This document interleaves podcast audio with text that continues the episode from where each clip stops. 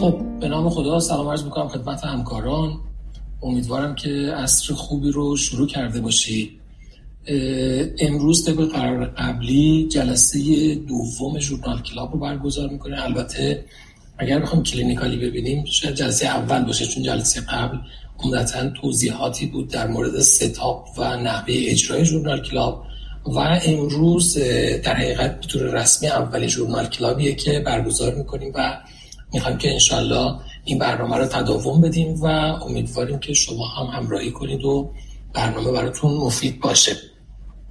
خب طبق قرار قبلی چون قرار بود از 6 شروع کنیم و دوستانی هم که حاضر هستن وقتشون تلف نشه ما برنامه رو استارتش رو می‌زنیم. کیس رو قبلا در اختیارتون قرار داده بودم.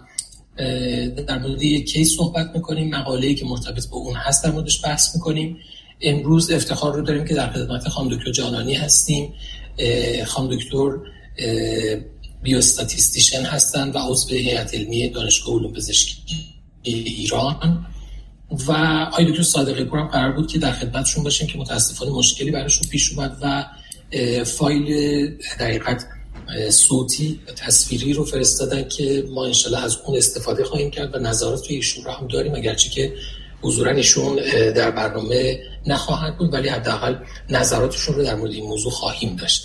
طبق صحبتی که جلسه قبل کردیم بحث journal club رو structure های متفاوتی در دنیا در حال اجرا هست ولی ما یک structure ی رو که به نظرمون رسید حالا حداقل بر اساس منابع موجود structure مناسبی هست پی می‌گیریم. سعی می‌کنیم در هر جلسه حتما با معرفی یک case و یک clinical problem جلو بریم چون هدفمون اینه که journal club رو برای evidence based practice خودمون ازش استفاده بکنیم. بنابراین با این معرفی یک case شروع می‌کنیم. در ادامه خدمتتون خواهم گفت روتین در journal club ها حتما این هست که یک search ی هم انجام شده باشه برای یافتن مقالات که خب ما از جلسه آینده انشاءالله در خدمت خانم دکتر نعمتی خواهم بود. خانم دکتر دکترای کتابداری هستن و قرار ایشون یک جلسه رو برای انجام روش صحیح search برامون بذارن که بعد از اون ما انشالله این روش کلاسیک رو پی خواهیم گرفت.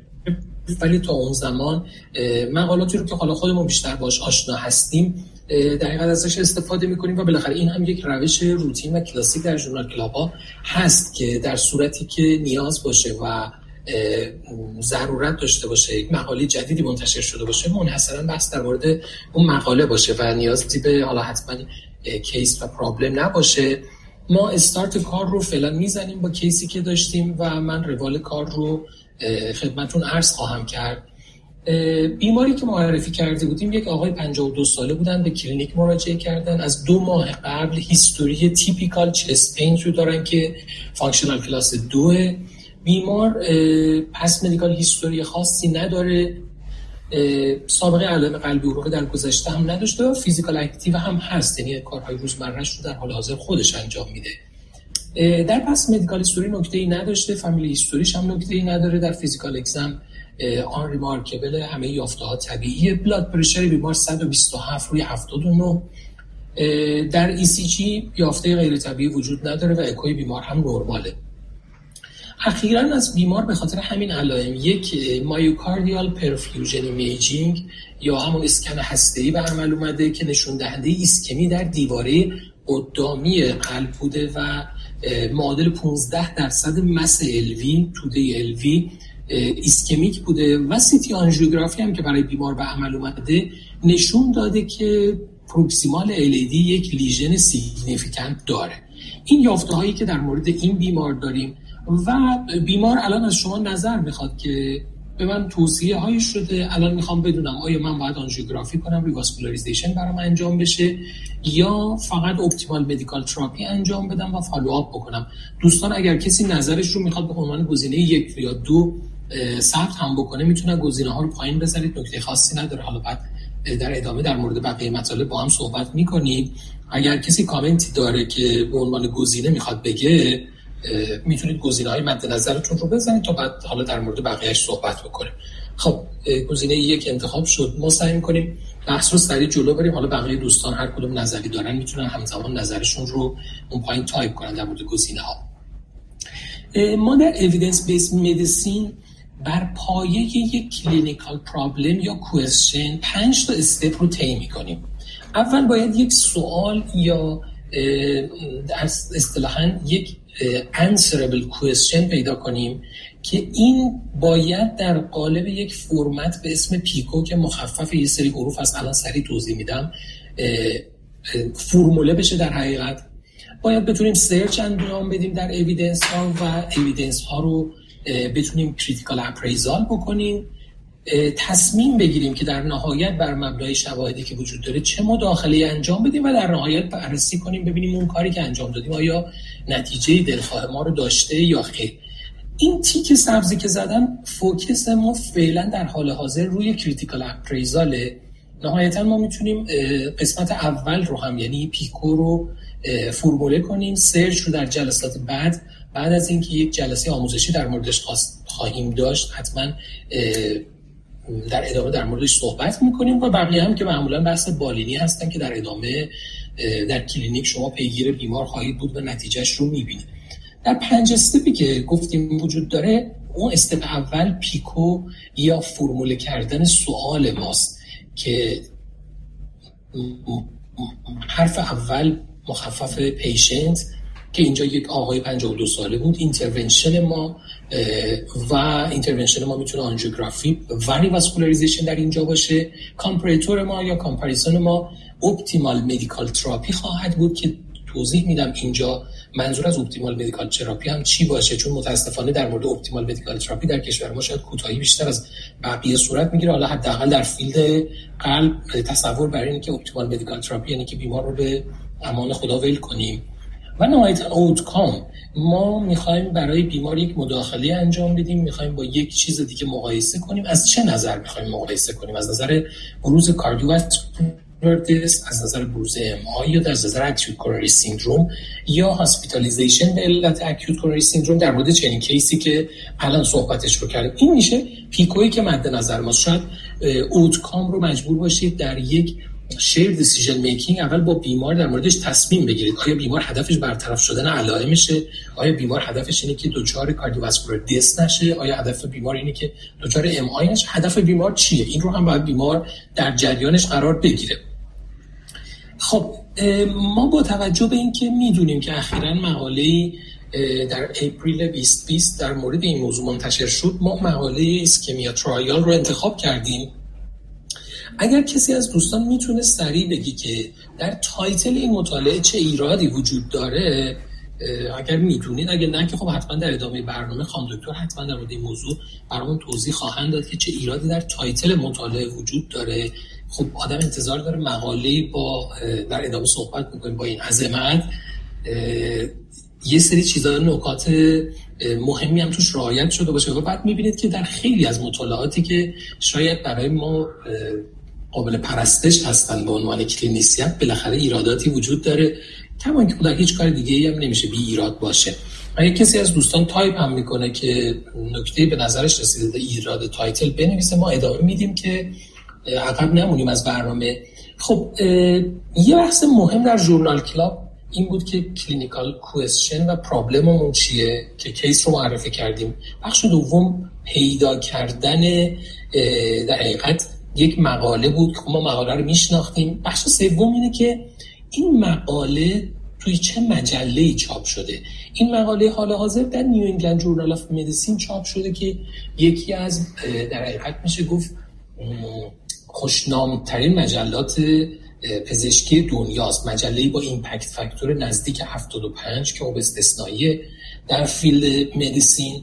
این مجله از حدود 200 سال پیش بیش از 200 سال پیش در حال انتشار 1812 1823 و 28 تغییر نام داده از 1928 یعنی 100 سال بعد از آخرین تغییر نامش به این نامی که در حال حاضر می‌شناسیم یعنی The New England Journal of Medicine در حال انتشاره.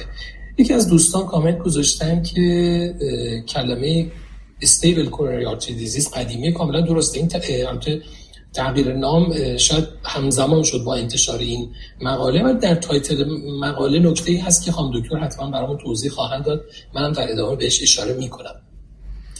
یک نکته مهم دیگه اینه که این مقاله رو کی نوشته؟ دو نفر که تقریبا میشه گفت نقش موثری در این مقاله داشتن یکی دیوید مارون clinical professor of medicine در دانشگاه استنفورد که ایشون رئیس Stanford Prevention Research Center و مقالاتی که در 2020 و سالهای اخیر داشته نشون میده که خب آدمیه که پشتوانه بالاخره علمی و research قوی داره و روی این field کاملا مسلطه و کسی دیگه که این کار رو کرده جودیت هاچمن که ایشون هم در New York University به عنوان رئیس Clinical and Translational Science Institute و director Cardiovascular Clinical Research Center در این دانشگاه مشغول به کار هستند. بنابراین بسیار افراد بزرگی پشت این مقاله هستند و حالا مقاله اصلی رو که ببینید تعداد مراکزی هم که در دنیا باش کار کرده تعداد مراکز بسیار زیادیه.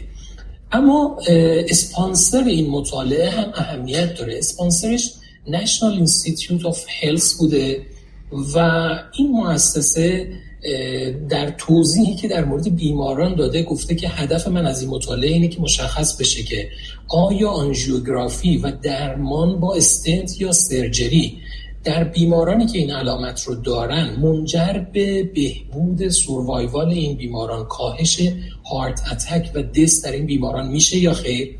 و اگر این اتفاق در اینها نمیفته ما به بیماران تاکید کنیم که یک intensified lifestyle modification داشته باشن و داروهاشون به طور منظم استفاده کنن تا علائمشون و ریسکشون کاهش پیدا بکنه. پس هدف founder ش مشخصه founder pharmaceutical مستقیمی نداشته. از اگرچه بعضی از شرکت های pharmaceutical به واسطه device هایی که در این مطالعه استفاده شده اسپانسر مطالعه هم بودن ولی اسپانسر مستقیم NIH بوده.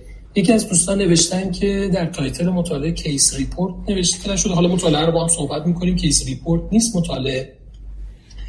اما یک سوالی که در مورد این مطالعه وجود داره title ش رو من جزئیات بررسی مقاله رو می‌ذارم. خانم دکتر در پایان برنامه یک lecture ی دارن در مورد report کردن clinical trial ها و اینکه چه اجزایی در report کردن clinical trial ها باید باشه. به تبع در کنار اون به نوعی critical appraisal یک randomized clinical trial رو هم خواهیم داشت که اینجا تقلب رسوندم یک randomized clinical trial ه معمولا وقتی با یک مقاله طرف هستیم عمدتا از جنس clinical trial ها می‌دونیم که باید بدونیم اون clinical trial آیا واقعا می‌خواد پرسشی رو که ما در مورد case مون بیمارمون داریم پاسخ بده یا خیر. من یه فلش بک می‌زنم. نکته بود که می‌خواستم در ابتدا بگم فراموش کردم الان به ذهنم رسید. در هرم evidence که دوستان حتما همه باهاش آشنا هستن دو تا از بالاترین جایگاه ها رو clinical trial ها و systematic review و meta-analysis ها دارن. ولی از اونجایی که systematic review و meta-analysis ها گاهاً شامل مطالعاتی هستند که کیفیت بالایی ندارن همچنان شاید بهترین و در واقع gold standard practice یک clinical trial یه که به درستی انجام شده باشه و حجم نمونه قابل توجهی داشته باشه. از این جهت اگر شما در یک field ی در یک مورد یک سوالی مطالعه رو پیدا کردید که یک clinical trial بود well conducted و نتایج مشخصی داشت اون خیلی می‌تونه به شما کمک بکنه در این زمینه که تصمیم بگیرید برای بیمار چه اقدامی رو انجام بدید. اما وقتی می‌خواید یه مطالعه رو که یک randomized trial randomized clinical trial مطالعه کنید سوالی که اولی که براتون وجود داره اینه که هدف مطالعه چیه؟ هدف مطالعه رو من اینجا گذاشتم. معمولا آخرین پاراگراف introduction مقاله هدف مطالعه است. حالا من سراغ abstract نرفتم دلیلش اینه که abstract گاهی وقت آدم رو منحرف می‌کنه. اگرچه که در search اولیه abstract کمک کننده است برای پیدا کردن ولی وقتی می‌خواد critical appraisal بکنید بهتره که مستقیم برید سراغ خود full text مقاله. در پایان introduction معمولا اون قسمتیه که در هدف این مقاله و سوال مقاله در حقیقت اونجا مطرح شده. سوالی رو که ما داریم یعنی کیسی رو که داریم فرمولیشنش رو ما به صورت پیکو در آوردیم اینجا هم باید چک کنیم. ببینیم اون پیکویی که ما داشتیم آیا با این مطالعه همخوانی داره یا نه. که اینجا مشخصه. ذکر شده که در حقیقت هدف بر اینه که اضافه شدن revascularization رو به درمان medical به تنهایی در بیماران stable coronary artery disease ی که moderate to severe ischemia در تست های non دارن بررسی بکنن.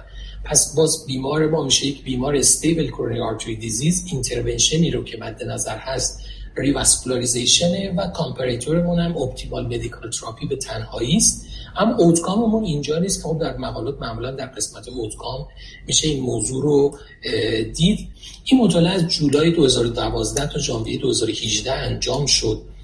یه تغییر در طراحی مطالعه در میانه راهش ایجاد شد. حجم نمونه ای که بیمار مطالعه طراحی شده بود حجم نمونه خیلی زیادی بود ولی وسط راه به خاطر سرعت کم ریکرویتمنتی که داشتن مجبور شدن حجم نمونه مطالعه رو کاهش دادن در نتیجه power مطالعه رو پایین آوردن تا بتونن زودتر مطالعه رو تمام کنن. شاید بخش عمدهش به خاطر این بود که خب هزینه بسیار هنگفت این مطالعه برای NIH داشت. در مجموع 5179 بیمار رو به صورت randomize و sequential در 320 مرکز در 37 کشور در کل دنیا و ظرف دوره چهار ساله وارد این مطالعه کردن اینجا من inclusion criteria رو نگفتم در ادامه inclusion criteria رو میگم. inclusion criteria شامل inclusion criteria ی مرکز اپراتوری که داره حالا PCI انجام میده یا revascularization CABG داره انجام میده. و inclusion criteria ی بیمار بود. یعنی هم مراکز باید یه حداقل هایی رو میداشتن هم اپراتورها باید یک حداقل هایی رو میداشتن هم از طرف دیگه باید در حقیقت بیمار inclusion criteria رو مطالعه رو میداشت. composite outcome primary بیمار مجموع cardiovascular death MI hospitalization برای unstable angina heart failure و نهایتا resuscitated cardiac arrest بود. از مجموع این بیماران نزدیک 73 درصدشون coronary CT آنژیوگرافی شدن عمده کسایی که نشدن قبلا یا آنژیو یا CT آنژیو براشون انجام شده بود و در مجموع 2588 بیمار در گروه invasive و 2591 بیمار در گروه conservative قرار گرفتن. در این جدولی که باز خانم دکتر خدمتون به عنوان یکی از استانداردهای CONSORT عرض خواهند کرد. بخش مهم lost to follow up ه که می‌بینیم lost to follow up یک درصد در گروه conservative و یک و چهار درصد در گروه invasive رو داریم. می‌دونیم که lost to follow به کمتر از 5 درصد معمولا خیلی خدشه در نتایج مطالعه ایجاد نمی‌کنه. من در مورد flow و design مطالعه خیلی صحبتی نمی کنم شاید خیلی جایگاه اینجا نداشته باشیم ولی inclusion criteria ی مطالعه شامل تمام بیماران بالای 21 سالی بود که moderate to severe ایسکمی رو در استرس تستاشون داشتن و exclusion criteria عمدتا بیمارانی بود که تنگی های قابل توجه نداشتن سابقه PCI یا CABG داشتن. EF کم تر از 35 درصد داشتن یا بیمارانی بودن که یا به درمان دارویی خوب جواب نداده بودن یا بیمارانی بودن که به هر دلیلی نیاز بوده که revascularization براشون انجام بشه. لیست exclusion criteria بسیار مفصلی داره. دوستانی که کاردیولوژیست ممکنه نباشن و بخوان بدونن ما در تست های non-invasive stress test همون معیارهایی برای در حقیقت تشخیص ریسک ایسکمی داریم که اینجا این معیارها برای standardize کردن در مطالعه طراحی شده. در nuclear perfusion imaging بیشتر از 10 درصد میوکارد دچار ایسکمی باشه. در استرس اکوکاردیوگرافی بیشتر از سه سگمان در CMR تعریف شده. اینها برای در حقیقت unified شدن در کل مطالعه است. یکی از جداول بسیار مهم در مطالعه که متاسفانه اینجا چون سایزش کوچیک بود و خوب دیده نمی‌شد من مجبور شدم اطلاعاتش رو مهمش رو این طرف خلاصه کنم. متوسط سنی بیماران 64 سال عمدتا مرد بودن نزدیک 80 در 75 درصدشون مرد بودن. عمدتا بیماران سفید پوست بودن. یعنی یه چیزی فکر کنم نزدیک دو سوم بیماران مرد سفید پوست بودن. سه چهارم hypertensive چهل درصد diabetic 56 درصد سابقه قدیمی یا حال حاضر مصرف سیگار رو داشتن. 25 26 درصد family history premature CAD سابقه MI در 19 درصد و EF بیمار 60 درصد بود. این رو از این بابت گذاشتم که بدونیم baseline characteristic مون چیه؟ حالا بعدا اگه فرصت شد در مورد اون هم صحبت می‌کنیم. من خلاصه نتایج مطالعه رو خدمتتون عرض کنم. نتایج مطالعه در دوره اولیه تقریبا 6 ماه تا یک سال اولیه نشون داد که درمان conservative به نسبت revascularization بهتره و در ادامه مطالعه بعد از دو سال ارجحیت در گروهی بود که invasive strategy شدن و در نهایت مجموع این چهار سال سه سال و نیم follow-up میانگین follow-up مطالعه دو گروه تقریبا با هم مساوی بودن. من سریع خود مطالعه رو تموم کردم که بتونیم بحث methodological ش رو با خانم دکتر پی بگیریم. من خودم سوالم در مورد randomization این مطالعه بود متدی که برای randomization ش انجام شده بود. اینکه این متد چه ارزشی داره و آیا متدهای دیگه در مقایسه با اون اولویتی دارن یا نه. خانم دکتر هم خودشون یک سری کامنت هایی داشتن که من voice خانم دکتر رو فعال می‌کنم. خانم دکتر اگر accept بفرمایید صدای شما فعال میشه تا من اسلاید هایی هم که شما مد نظرتون play براتون. سلام آقای دکتر صدای من میاد؟ بله خانم دکتر سلام سلام هستم خدمت همه اساتید گرامی. خیلی خیلی خوشحالم در خدمتتون هستم.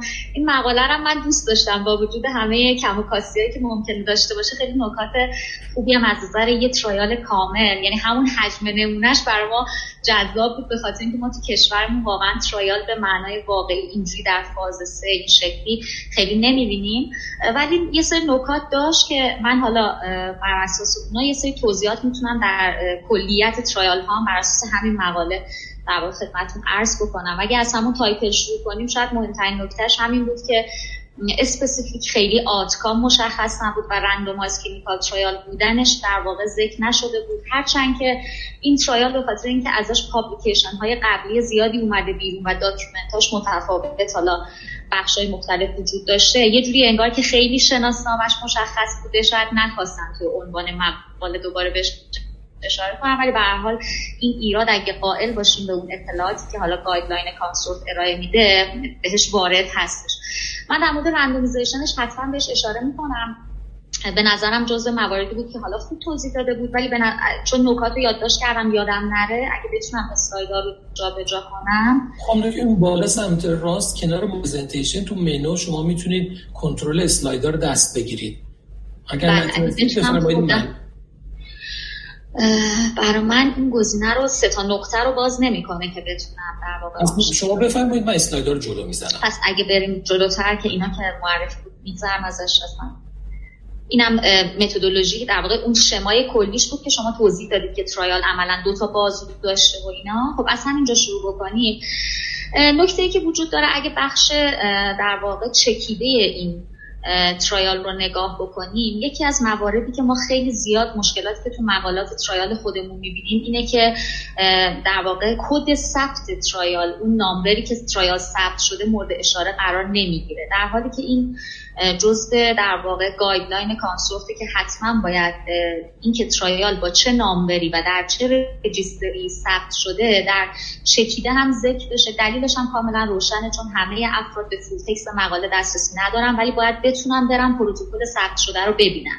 بنابراین ذکر در واقع اینکه کجا این ترایال رجیستر شده و با چه نامبری در چکیده خیلی مهمه که اینجا هم خیلی در واقع اتفاق افتاده. نکته بعدی در چکیدهشون در واقع بخش یافته هاشونه که خیلی خوبه. یعنی یکی از مشکلاتی که ما باز اکثرا توی مقالات می‌بینیم اینه که بخش یافته های ما معمولا نژراب افکتی که ریپورت میشه. حالا از هر نوعی که باشه انشالله یه فرصتی باشه تو جلسات بعدی در مورد انواع measure of effect حالا صحبت بکنیم. حتما باید با confidence interval همراه باشه. یعنی حتما دقت اون برآوردها از هر نوعی هستن باید مورد اشاره قرار بگیره که این تو بخش result این مقاله در واقع دیده میشه و این از نکات عملا مثبتش هستش. بریم اسلاید بعدی آقای دکتر اگه خب در مورد randomization اینا در واقع randomization ی که انجام دادن در stratify توی هر center بوده. این به معنی اینه که هر برای اعضای هر center لیست جداگونه عملا تولید شده بوده. و نکته بعدی اینه که در داخل حالا هر center ما انواع متدها رو می‌تونیم داشته باشیم که اینا از permuted block randomization استفاده کردن. حسن این روش اینه که وقتی trial داره جلو میره هر جایی trial در واقع قطع بشه به ما این اطمینان رو میده که بین دوتا گروهمون از تعداد بیمارهایی که در واقع اومدن include شدن بلنسی وجود داره. یعنی تعداد گروه ها تقریبا از نظر تعداد مثل همه. اگه مثلا ما اینجا میمدیم از randomization ساده استفاده می‌کردیم مثل پرتاب یه سکه است که شما حالا در صد بار تکرارش ممکنه که یه گروهی بیفته سی تا یه گروه بیفته هفتاد تا.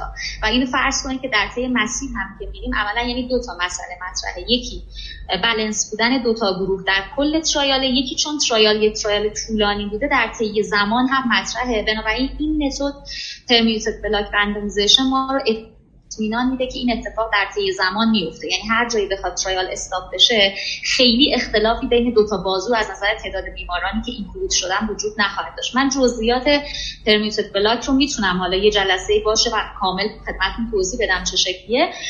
ولی به هر حال از نظر اینکه چرا رفتن سراغ این متد کاملا در واقع قابل درک بوده بنا به نوع مطالعه که داشتن. و یه نکته ای که وجود داره اینه که وقتی ما permuted block randomization انجام باید برای سایز بلوک ها انتخاب انجام بدیم. مثلا بلوک هامون چهارتایی شیشتایی هشتایی اینا از سایز random استفاده کردن. اینم برای غیر قابل پیش بینی بودن و اون پنهان سازی توالی تصادفیشونه که باز این خیلی نکته در واقع مثبتی. عملا از اول سایز بلوکاشون fix نکردن که این ثابته.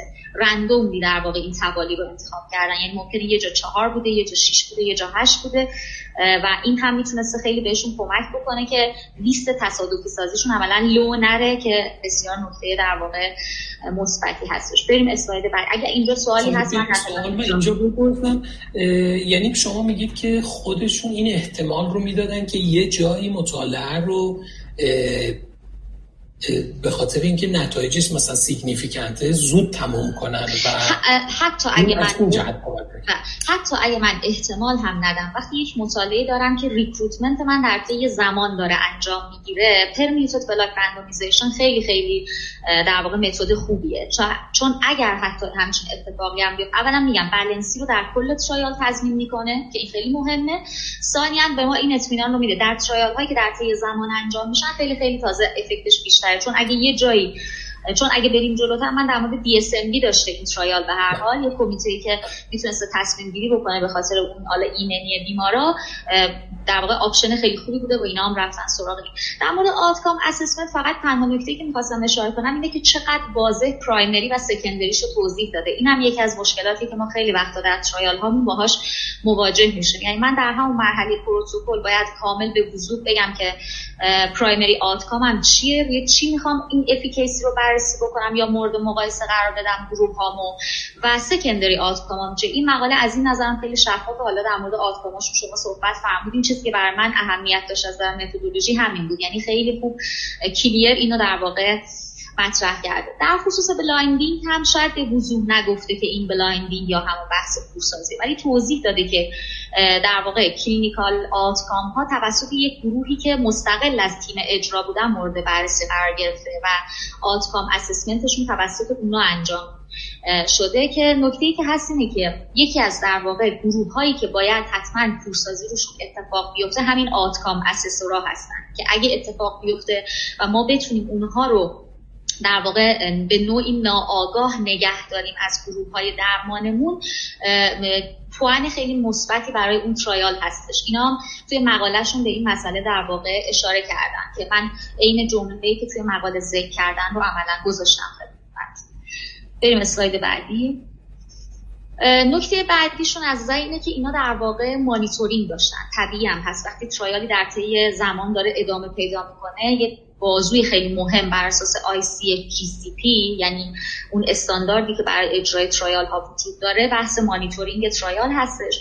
مانیتورینگ هم توسط تیم research داشته انجام می شده که از طرف اسپانسر. هم اینکه اینا یک در واقع data and safety monitoring board داشتن که من synonym اش هم گذاشتم که بعضی وقتا بهش میگن data monitoring committee یا data and safety monitoring committee که در واقع یک اعضای کاملا مستقل از اعضای trial هستن که بر روند trial نظارت می‌کنن. توشون حتما استاتیستیشن هست حتما در واقع کلینیسیان هست و حتی یه نماینده هست از در واقع بیمارا و اون پیشنت هایی که ما روشون داریم مطالعه انجام میدیم. جز این حالا اینکه اعضای کمیته بی باید چی باشه در واقع من می‌تونم یه جلسه در مورد اینم صحبت بکنم که کیا حتما باید این تو قرار بگیرن. چون که بحث داره واقعا ولی یه استانداردی براش وجود داره. این این پارتی که خدمتون در واقع اشاره کردم اینا جزء حتمی ها هستن که باید اینجا باشن.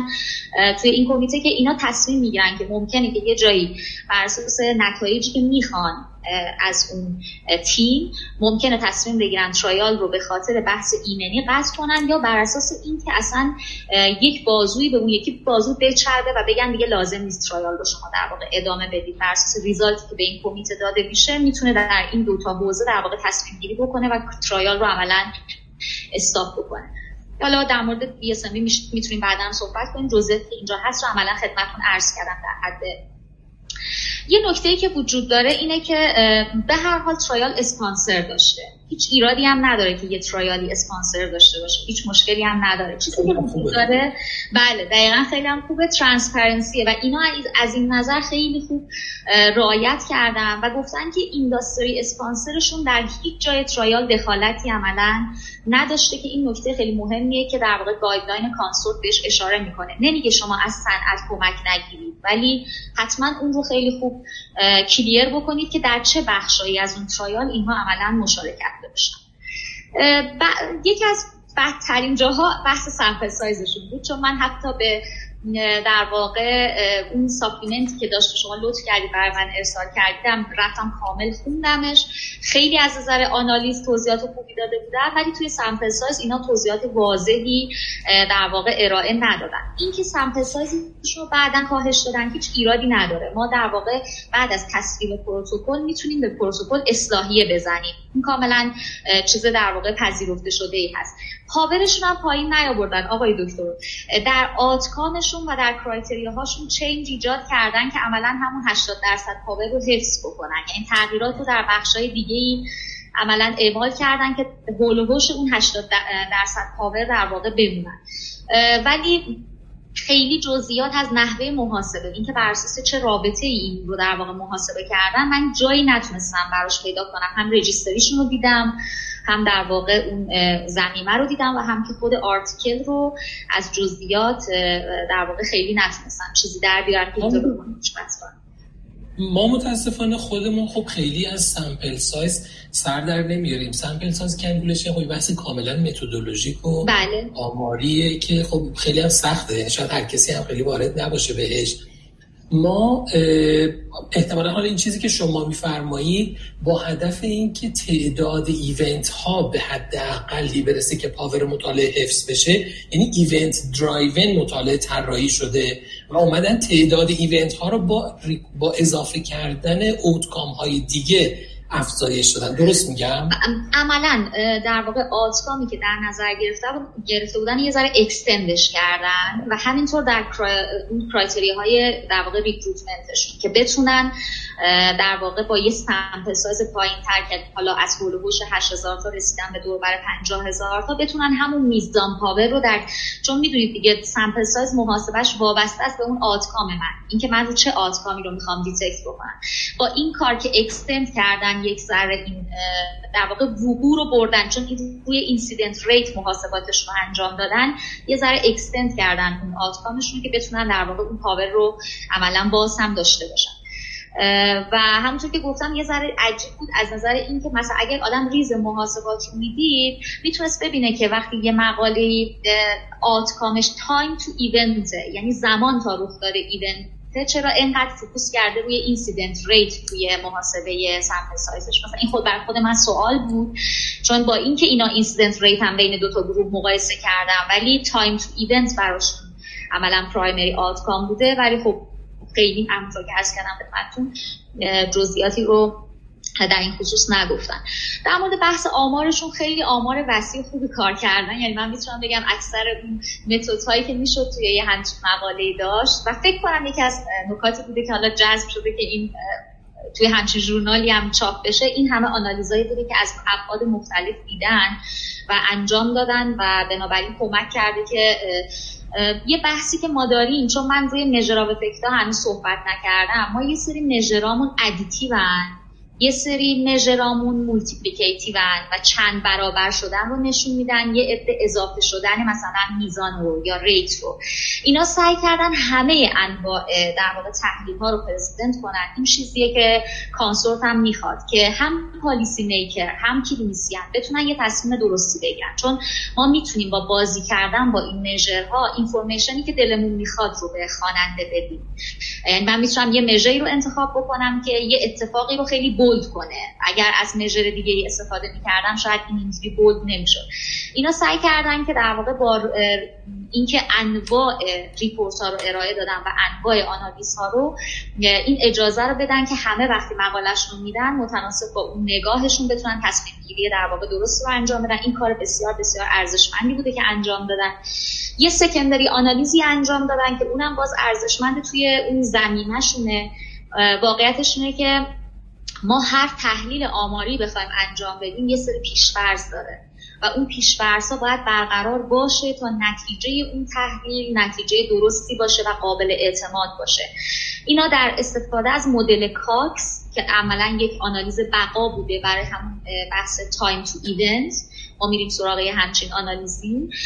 اینا کاری که کردن اینه که اون یکی از assumption های مهم این مدل برقرار نبوده. بهش میگن assumption proportional hazard اینا این رو توی مقاله اصلی present کردن ولی گفتن ما یه secondary آنالیز کردیم که در حالتی هستش که این اسامشن برقرار نباشه که برای اینا اتفاق افتاده. و این رو توی زمینه ارائه دادن و گفتن اون هم نتایج ما رو تایید می‌کنه. عملا گفتن که چه این پیشفرض بوده باشه چه نبوده باشه نتایج ما دستخوش تغییر نمیشه که این هم حالا از نگاه من آماری خیلی در واقع ارزشمند بوده که ساپورت کرده اون نتایجش رو با اینکه بفرمایید من هم که دقیقا به همین دلیل روی منحنی تاکید کردم به خاطر اینکه دوستان می‌خواستم به این نکته دقت کنن که همون assumption ی که proportional assumption ی که در بله. کاکس مدل لحاظ میشه خب بله. لازمش اینه که دو تا curve ما با یک فاصله تقریبا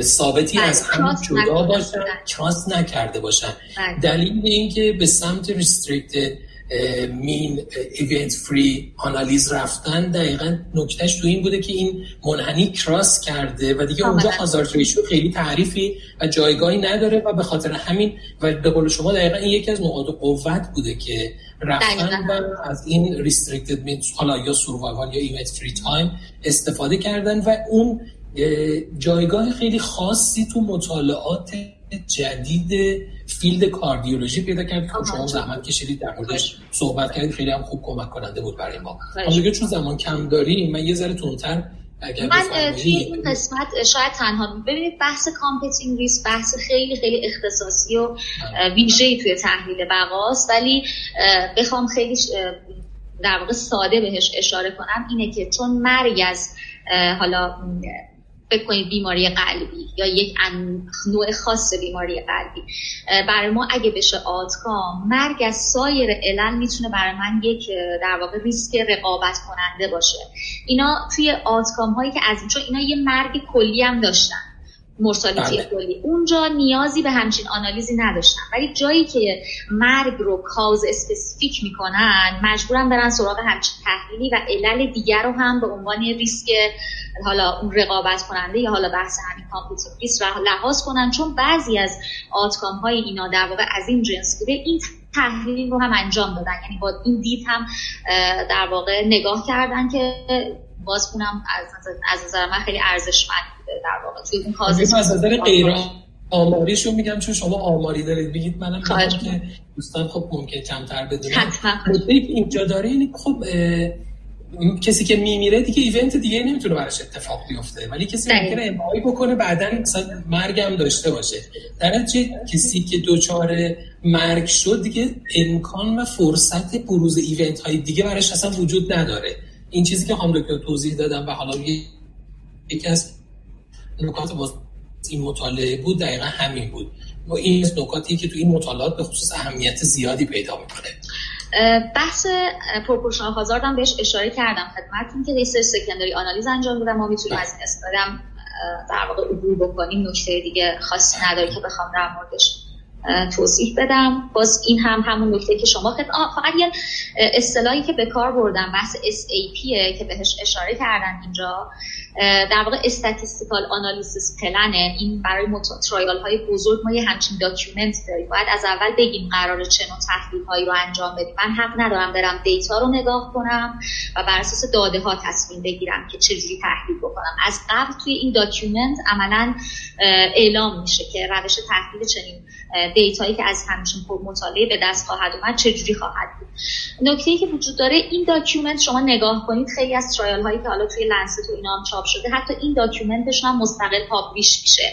برای این trial در متن اون ضمیمه‌شون یه سری توضیحات دادن در مورد SAP ولی جداگونه publish نکردن و جایی من نتونستم SAP رو در واقع پیدا بکنم. ولی بدونیم که trial های بزرگ یک document جداگونه دارن که عملا اون statistician برای اون trial می نویسن و به خاطر اینه که آنالیز قائم به فرد نباشه. جانانی آنالیز کنه عباسی آنالیز کنه. فلان هیچ تغییری نباید توی اون در واقع result ی که می‌خوان در واقع ارائه بدن اتفاق بیفته. پس قائم به فرد نباشه. در نتیجه میان همچین document رو تهیه می‌کنن که هر کسی بخواد بیاد تحلیل کنه مبتنی و حتی نمونه جداولشون رو توی این document می‌ذارن. یعنی قرار ما شکل جداولمون چجوری باشه. یا همین گراف هایی که شما ازش صحبت کردیم و از قبل میگن که قرار ما همچین گراف هایی present کنیم. تا این حد می‌خوام بگم شفاف ولی من این رو نتونستم ولی publish نکردم ولی داشتم. یعنی یه همچین document ی عملا داشتن. در مورد secondary آنالیز هم که من بهش اشاره کردم ورای همون آنالیزی که شما در واقع بهش اشاره کردی که توی مقاله نتایجش اومده بحث اون در واقع روزهایی بوده که اینا از event free بودن. اینا همون مدل کاکس رو Bayesian هم آنالیز کردن یعنی از مدل های بیزی استفاده کردن که اینا نیازی به اون بحث proportional hazard ندارن. که اینو توی نتایجش رو توی ضمیمه آوردن عملا با این support کردن. اون نتایجی که توی مقاله در واقع ارائه دادن که این هم باز نکته مثبتشون بود. آها یه نکته که خیلی جالب بود برام شما دیدید lost follow-up داشتن ولی خیلی کم بود. مدام اشاره کردن که intention to treat آنالیز کردن. intention to treat باید به هر حال اون lost to هم به نوعی توی آنالیزشون بیارن. عملا هیچ کس نباید دیتاش جزء missing قرار بگیره. detail این که جمعیت intention to treat شون چجوری ساختن اینم نگفتن. این یکی از شاید نکاتی باشه که به جز sample size ایرادی بود که می‌شد این مقاله وارد کرد. یعنی detail این که این رو چه سلام میگم. ممکنه که از یه روشهایی impute کرده باشن. یه جایی توی زمینه اشاره کردن که imputation انجام دادن ولی برای covariate اشون بوده نه برای outcome اشون بنابراین اینم من گذاشتم بهش اشاره بکنم که به حال این هم به عنوان یه همچین مقاله در همچین استانداردی می‌شد در واقع بهش اشاره کرد. مرسی. من نکاتی که در مورد این مقاله بود اولا سپاس. ما یاد از زمان عقب افتادیم ولی چون قدر نکاتی که گفتید جالب بود که من حیفم اومد دیگه اینا رو بگذریم.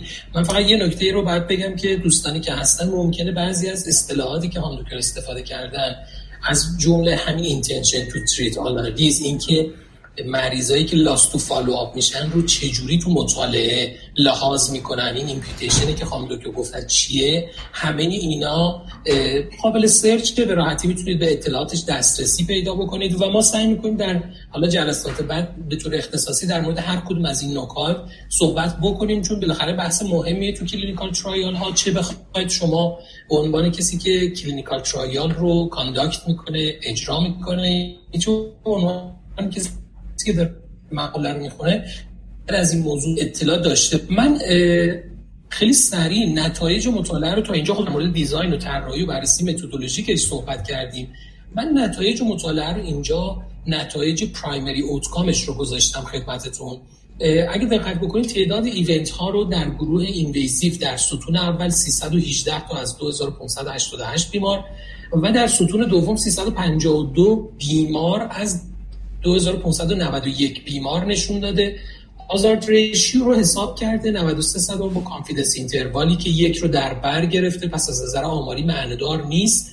و در follow up هم به صورت تفکیکی 6 ماهه یک ساله دو ساله سه ساله چهار ساله و پنج ساله باز اینا رو مشخص کرده با تفاوت تخمین و estimation ی که داشتن و confidence interval همه اونا که خب همونطور که خانم دکتر گفتن خیلی کمک می‌کنه. اینا به عنوان measure of effect حتما بعدا زحمت measure of effect رو به خانم دکتر خواهیم داد چون بحث بسیار مهمیه در مطالعات. و این restricted mean event free time که اختلاف زمانی بین دو تا استراتژی invasive strategy و conservative strategy نه و نیم روز بوده. از نظر میزان بروز event ها که حالا دوستانی که اگر interventionist بینمون باشه به خصوص علاقه به TAVR داشته باشن این موضوع تو مطالعات TAVR خیلی bold شد و زیاد از این استفاده کردن.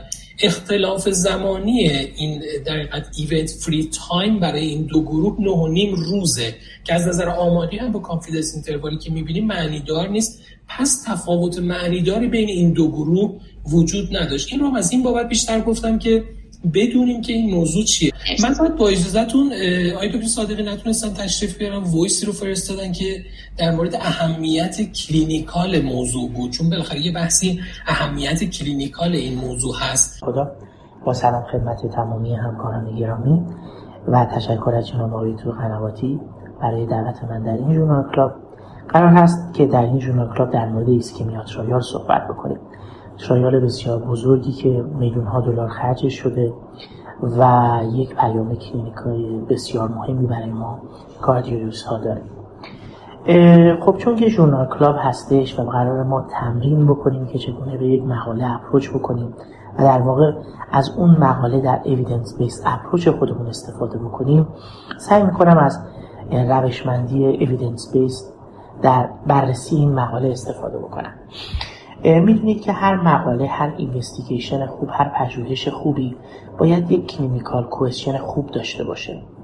روش های مختلفی وجود داره که ما بتونیم clinical question خودمون رو فرموله بکنیم. یکی از مصطلح ترین این روش ها استفاده از روش PICO هستش که در واقع اول step by step ی که ما در این فرمولاسیون برای clinical question خودمون استفاده می‌کنیم که در واقع P ش مربوط به patient یا population هستش I ش مربوط به intervention هستش C ش مربوط به گروه کنترل هست و O ش مربوط به outcome ی هستش که در واقع در این مطالعه سنجیده میشه.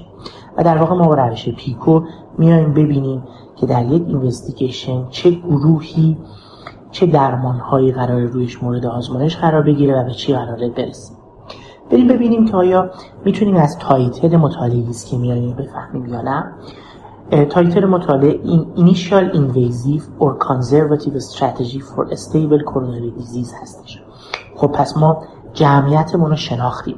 جمعیت بیماران stable coronary disease هستش که قراره دو گروه initial invasive یعنی اونهایی که از ابتدا تحت درمان invasive قرار گرفتن استراتژی invasive قرار گرفتن و conservative strategy گروهی که تحت درمان medical قرار گرفتن مورد مقایسه قرار بگیرن.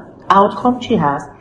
برای پیدا کردن outcome بعضی وقتا ما مجبوریم وارد قسمت های دیگه مقاله بشیم. حتی شاید تو خود abstract هم بتونیم پیدا بکنیم. اگر abstract رو ملاحظه بفرمایید یه نکته کاملتری از PICO به ما ارائه بده.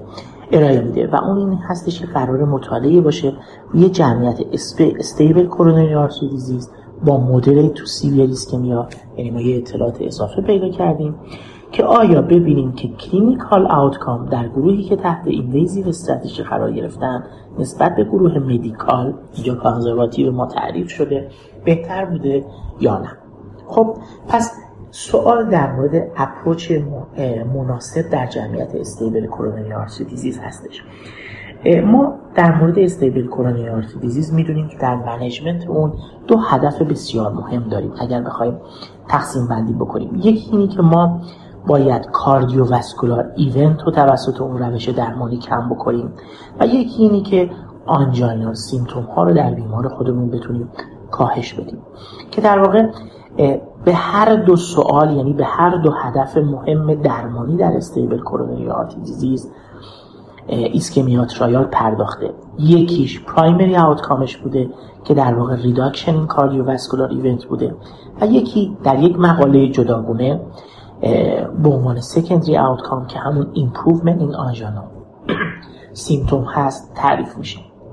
حالا وقتی که اینو فهمیدیم قشنگ دونستیم که ISCHEMIA trial به چه خاطر انجام شده سوال مهمی که در ذهن ما شکل می‌گیره اینه که آیا این مطالعه اولین مطالعه هستش که قرار این حرف مهم رو بزنه یا نه ما یه سابقه ای داریم یکی از چیزهای مهمی که در خوندن یک مقاله به ما کمک می‌کنه دونستن این سابقه هست. حالا یا شما کامل در مورد این موضوع اشراف دارید و یا اینی که اطلاعاتتون در این موضوع کم هست.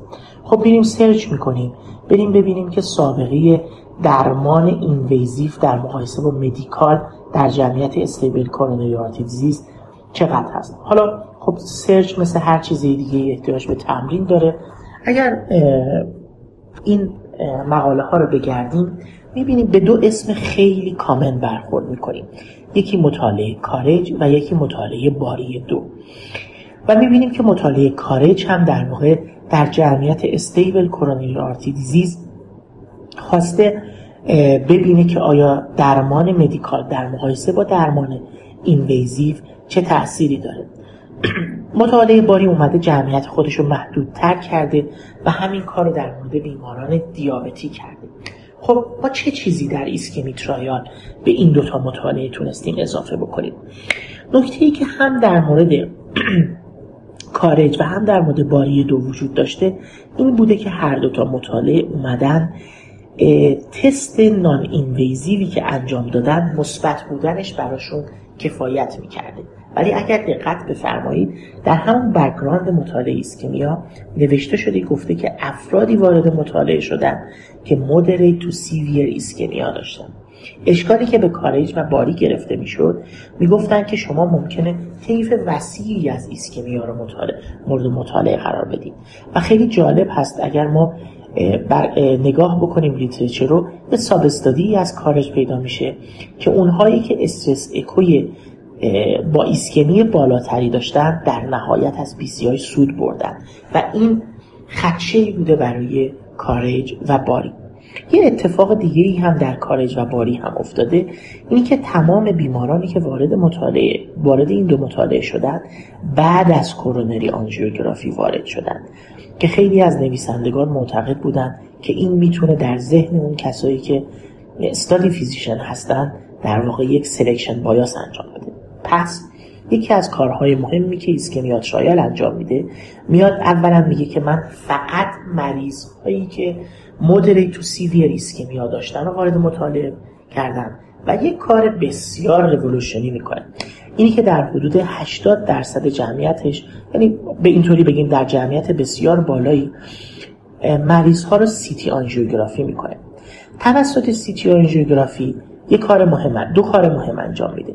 یکی مریض هایی که left main هستن رو به عنوان exclusion criteria در مطالعهش وارد می‌کنه که خب جمعیت بسیار زیادی نیستن زیر ده درصد جمعیت مطالعه هستن. ولی از اون طرف میاد میگه که هر بیماری که یک obstruction یک یا کمتر obstruction کمتر از 50 درصد داشته باشه یعنی که تنها ضایعه‌ش یک obstruction کمتر از 50 درصد باشه وارد مطالعه نمیشه. این جمعیت قابل توجهی بوده. یعنی 20 درصد از افرادی که در مطالعه خودش screen کرده و بعد اونا رو exclude کرده در واقع جمعیتی بودن که کمتر از 50 درصد stenosis داشتن و در واقع همون non-obstructive coronary artery disease بودن و وارد مطالعه نشدن. پس novelty های اون moderate to severe ischemia بوده CT angiography بوده و کاری که کرده تونسته مریض هایی که anatomically relevant نبودن و وارد مطالعه خودش نکنه.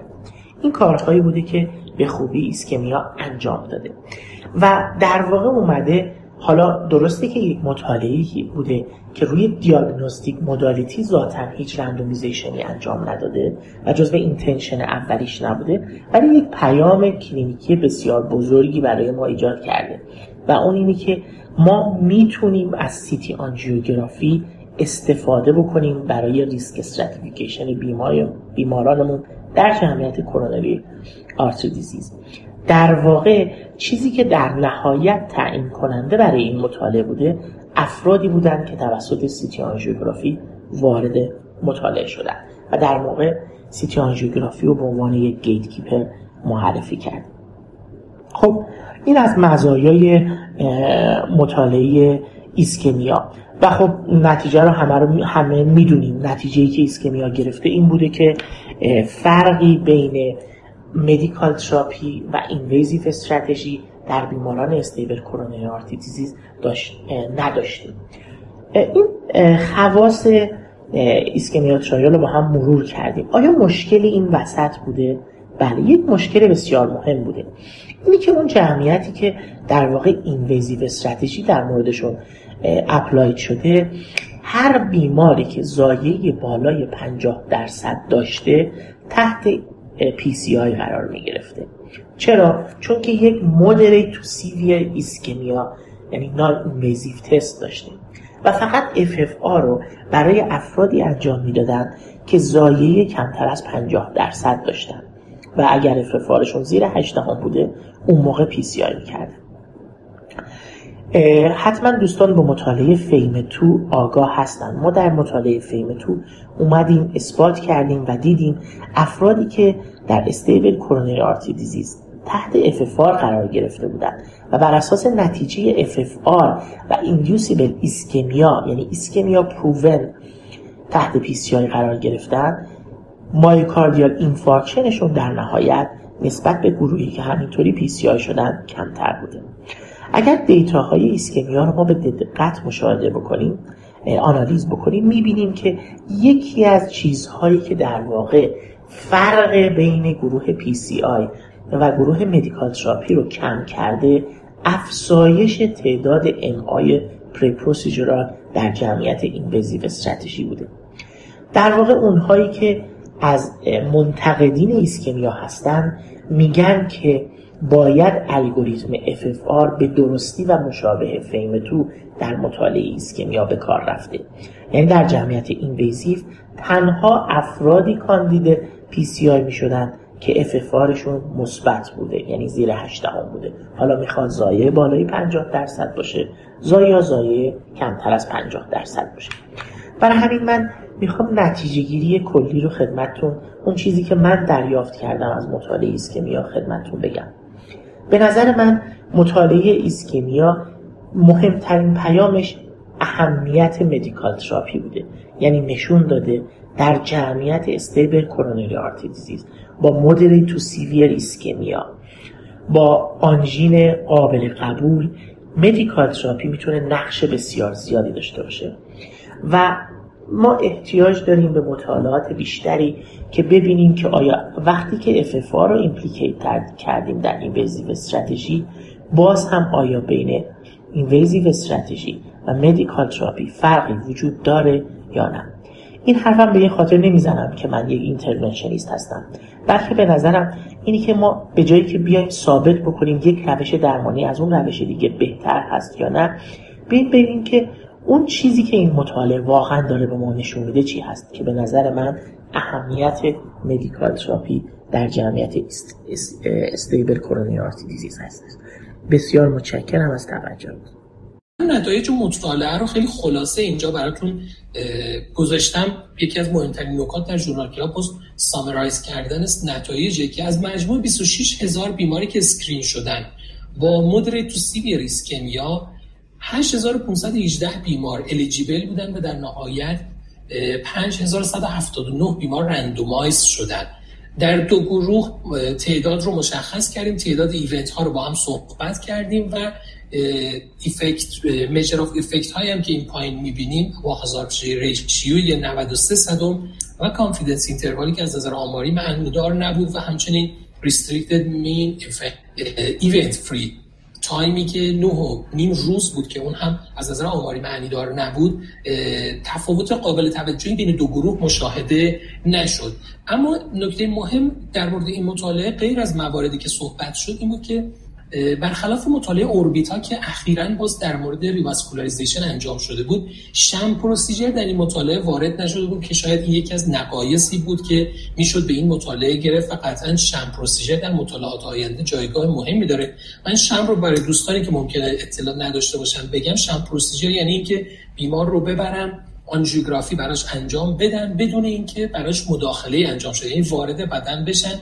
که اون اثر ورود به بدن رو هم وجود داشته باشن. چون تا اینجا مطالعه بالاخره بیماری که آنژیوگرافی شده با مطالعه که آنژیوگرافی نشده خب از نظر خود بیمار که کاملا مشخصه که آنژیوگرافی نشده یعنی تفاوت دارن. پس blind نبوده این قسمتش.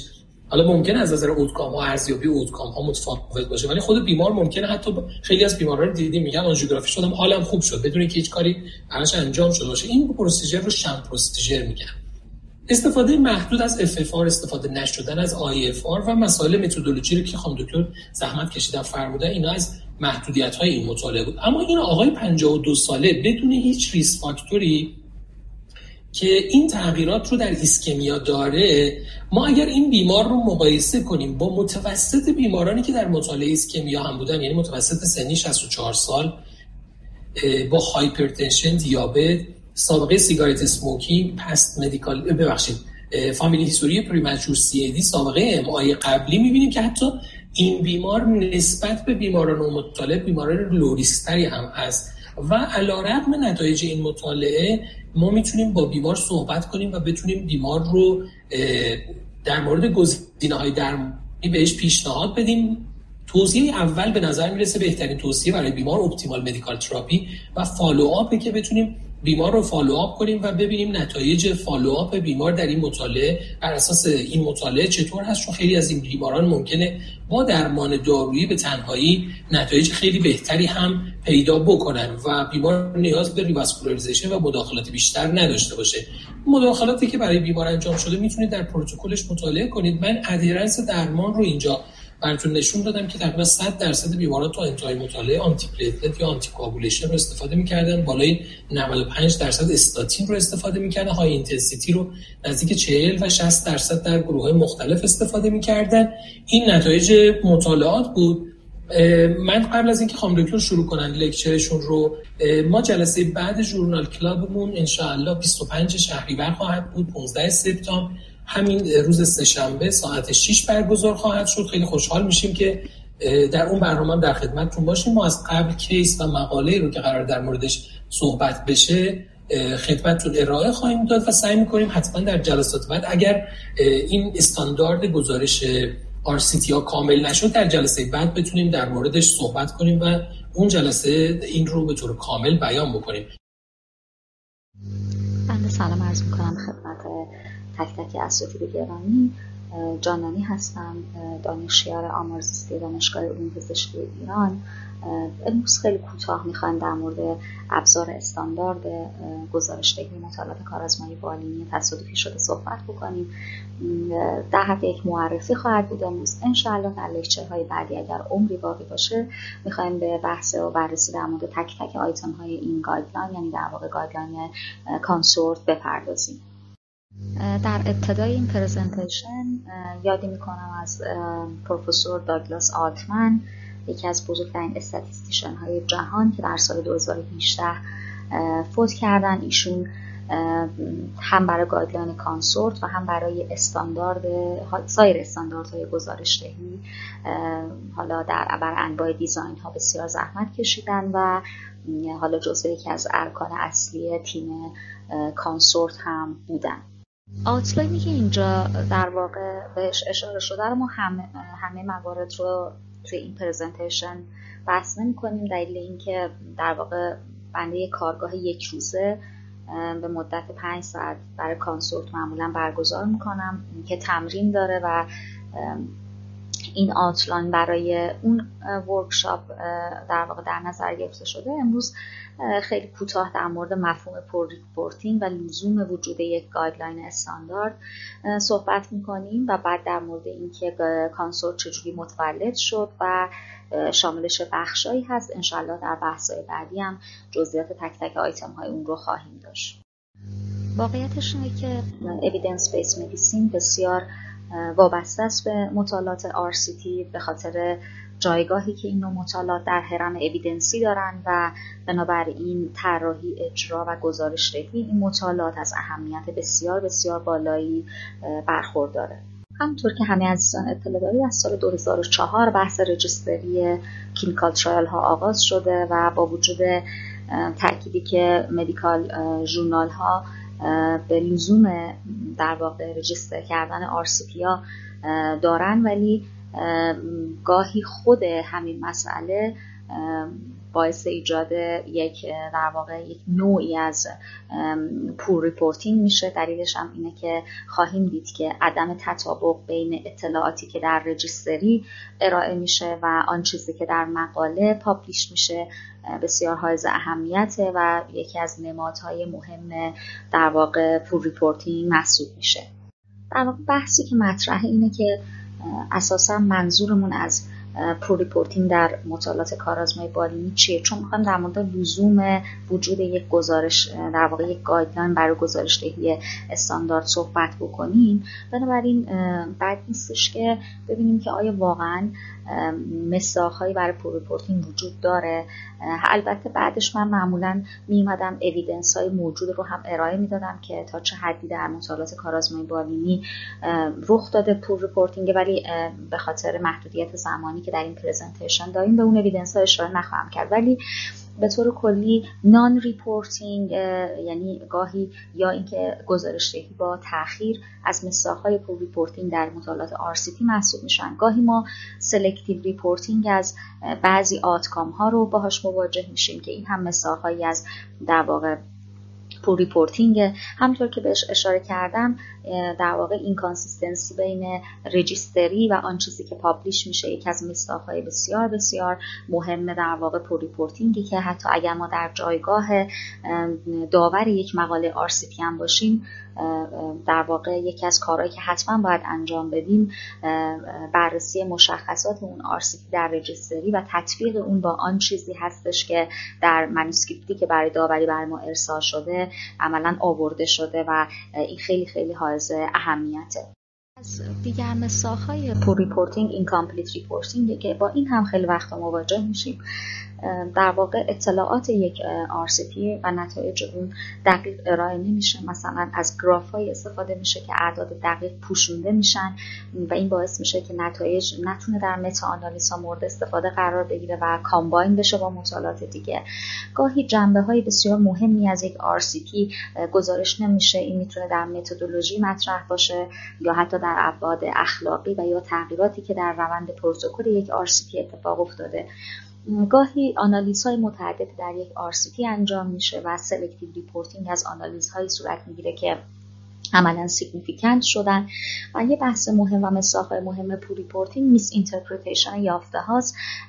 گاهی در واقع conclusion رو یک RCT رو که بررسی می‌کنیم هیچ تناسبی بین اون قسمت و متد و یافته ها وجود نداره. conclusion بر اساس پیامدهایی بسته شده که اساسا جزو primary در واقع outcome های اون study نبودن. و اینها همه نمادهایی بودن و مصداق بودن از poor reporting در مطالعات RCT که حالا باعث میشه که ما در واقع نیاز به یک راهنمایی داشته باشیم که بر اساس اون بتونیم گزارش صحیحی از این نوع مطالعات رو به خاطر اهمیتی که همونطور که عرض کردم در evidence-based medicine دارن در واقع داشته باشیم.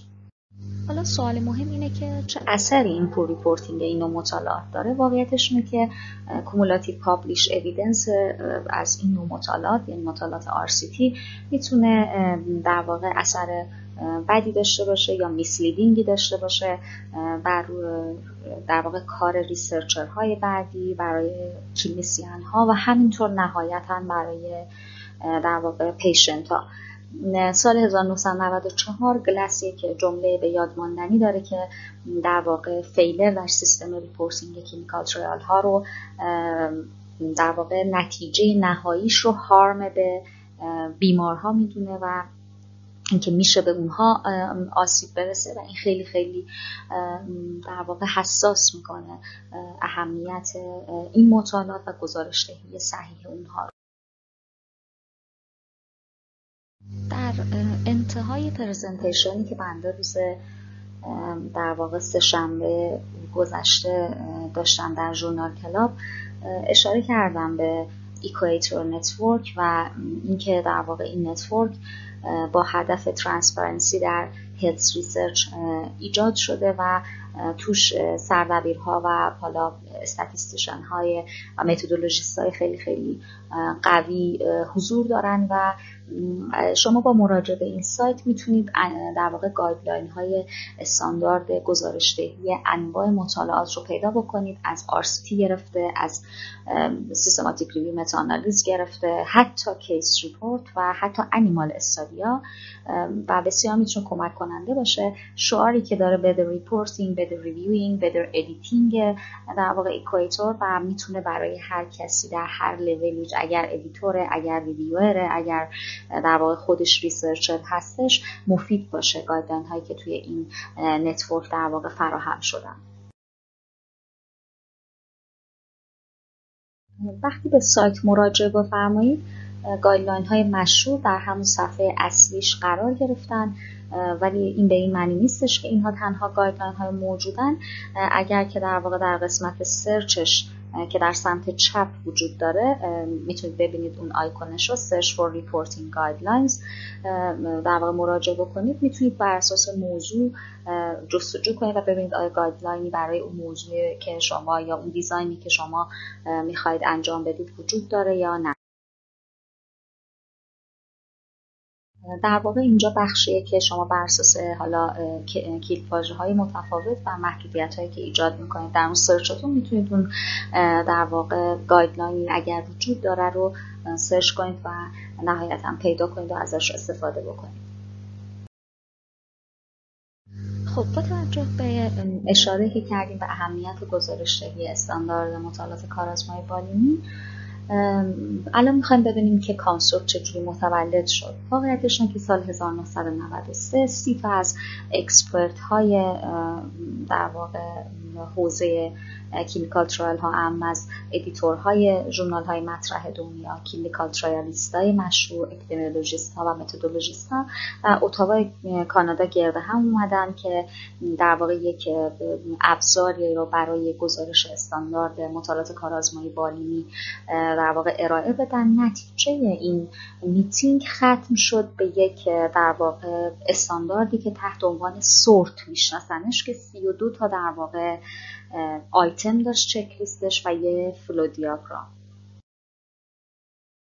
همزمان با اون گروه یه گروه مستقل دیگه هم در کالیفرنیا تشکیل شده بود که در واقع هدف اونها هم هم ارائه یک استاندارد برای گزارشدهی مطالعات RCT بود. نهایتا توسط در واقع سردبیرای جاما این دو تا گروه در شیکاگو آمریکا در سال 1996 یعنی چند سال بعد گرده هم اومدن و در واقع باعث تولد CONSORT شدن. نتیجه در واقع میتینگی که از هر دو تا گروه با هم دیگه تشکیل شد در واقع باعث شد که Consolidated Standards of Reporting Trials یا CONSORT متولد بشه که در واقع یک CON به اول اون SORT ی که 32 تا آیتم داشت اضافه شد. سال پس 1996 بود که CONSORT متولد شد. سالهای بعد هی edit شد. 2001 2007 و نهایتا version ی که ما الان داریم باش کار می‌کنیم version در واقع 2010 CONSORT ه علاوه بر guideline CONSORT 2010 یک explanation and elaboration یا E&E هم در واقع داره که تک تک آیتم ها و چرایی اونها رو در واقع توضیح میده که انقدر اهمیت داشته CONSORT که در در واقع دو سال 2010 هشت تا ژورنال بزرگ دنیا همزمان CONSORT 2010 رو publish کردن و دو تا ژورنال بزرگ هم در واقع E and E اون رو publish کردن.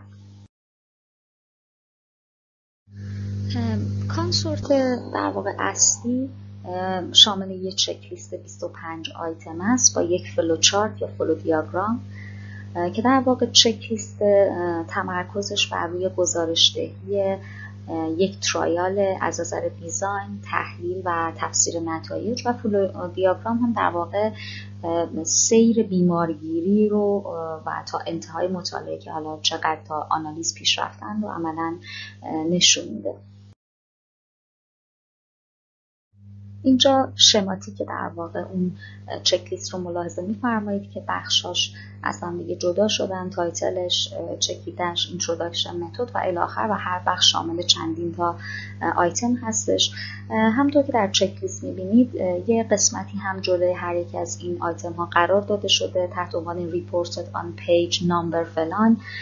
که قضیه این ستون اینه که رویکرد ژورنال ها به در واقع بحث استاندارد در واقع گذشته استاندارد آرسیپیا متفاوته. بعضی از ژورنال ها صرفا توی گایدلاینی که برای آتراشون دارن فقط از اونها می‌خوان که گزارش اون مقالهشون رو بر اساس کانسورت انجام بدن. ولی بعضی از ژورنال ها سختگیرانه عمل می‌کنن و پیش از در واقع ارسال مقاله آرسیتی به داوری نهایی از نویسنده می‌خوان که در واقع این چک لیست رو تکمیل بکنه و جلوی هر آیتم اشاره بکنه که اون آیتم رو کجا در کدوم بخش از مقالش در واقع مورد توجه قرار داده. تا زمانی که این در واقع چک لیست و گزارش دهی تک تک آیتم های اون در مقاله تایید نشه اساسا مقاله برای داوری نهایی ارسال نمیشه. معمولا ژورنال های بزرگ دنیا در واقع از این روی کرد استفاده می‌کنن.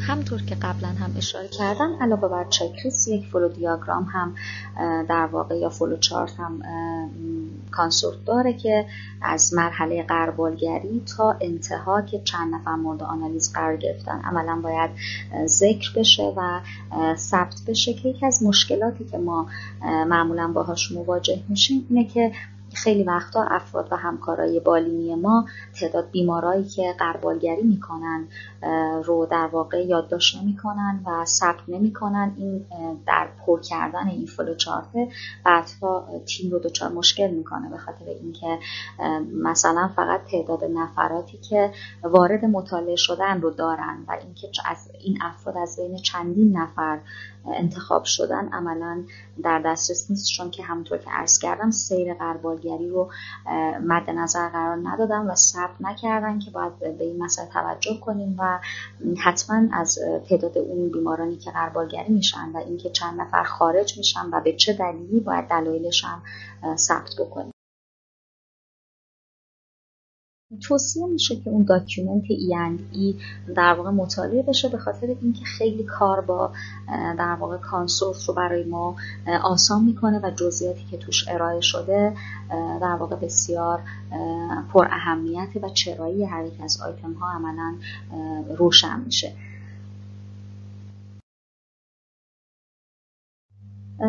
در واقع اینجا اون بحث اولیه ما در مورد معرفی این در واقع گایدلاین به اتمام می‌رسه.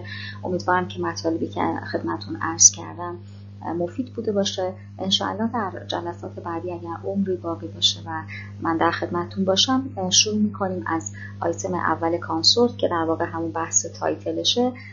و اینکه چجوری باید در یک trial هر یک از این آیتم ها مد نظر قرار بگیرن رو با هم دیگه بحث خواهیم کرد. بسیار ممنونم از توجهتون. اگر نویزی در voice من هم بود عذرخواهی می‌کنم چون که با حداقل امکانات و در خونه در واقع ضبط کردم این ویس رو. بنابراین ممکنه که در واقع نویز ایجاد بشه. بسیار از همگی اصخایی می‌کنم و برای همتون آرزوی سلامتی و در واقع شادکامی رو دارم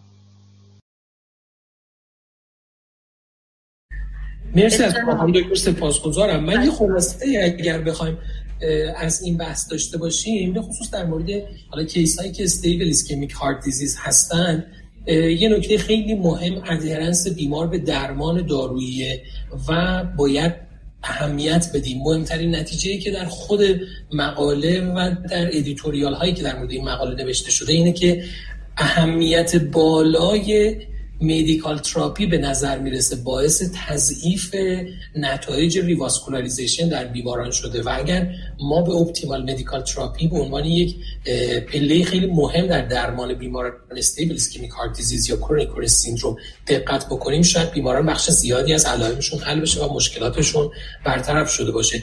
من تشکر می‌کنم از دوستانی که وقتشون رو در اختیار ما قرار دادن در کنارشون بودیم. امیدوارم که روز خوبی داشته باشید. ممنونم از اینکه در برنامه شرکت کردید. خدا نگهدار.